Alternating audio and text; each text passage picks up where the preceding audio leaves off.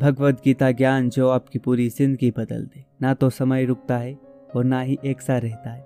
बुरा समय हो या अच्छा समय, बदलता जरूर है। आज बुरा है तो कल अच्छा समय जरूर आए।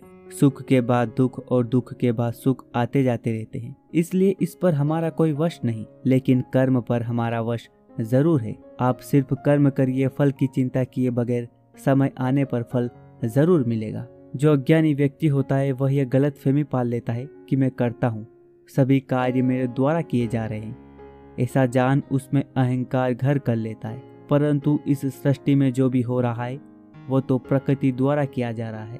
अज्ञानता के कारण व्यक्ति में जो मैं का अहंकार जन्म लेता है तो उसका पतन होना निश्चित है। आप जैसा बीज बोएंगे आप वैसी ही फसल काटेंगे।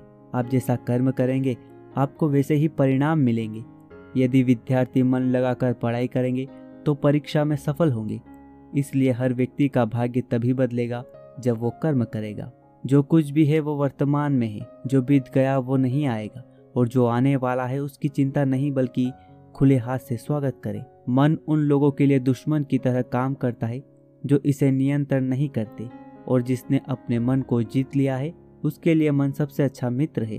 क्रोध में इंसान भ्रमित हो जाता है और भ्रम से बुद्धि व्यग्र हो जाती है, और अपने गलत फैसले के चलते उसका पतन शुरू हो जाता है। मनुष्य अपने विश्वास से निर्मित होता है। जैसा वह मानता है वैसा ही वह बन जाता है।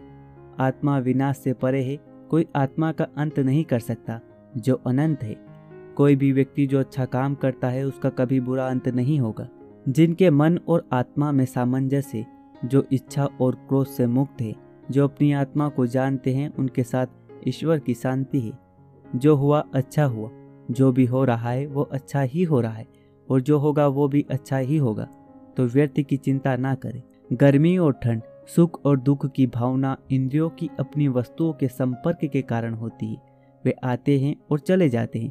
चिरकाल तक आपको उन्हें स्वीकार करना चाहिए। पूर्ण लगन के साथ अपना कार्य करो, लेकिन उसके फल की इच्छा मत करो, क्योंकि जब आप फल की इच्छा करते हैं तब आप कहीं ना कहीं आप अपने कार्य में पूर्ण रूप से समर्पित नहीं हो पाते। हम जो कुछ भी हैं वह हमने जो सोचा है उसका परिणाम है।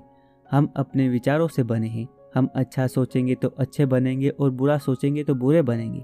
जिस प्रकार इस शरीर में रहने वाला बचपन, युवा अवस्था और वृद्धावस्था से गुजरता है, उसी प्रकार मृत्यु के समय वह केवल दूसरे प्रकार के शरीर में प्रवेश करता है। इसलिए मृत्यु से कैसा डर।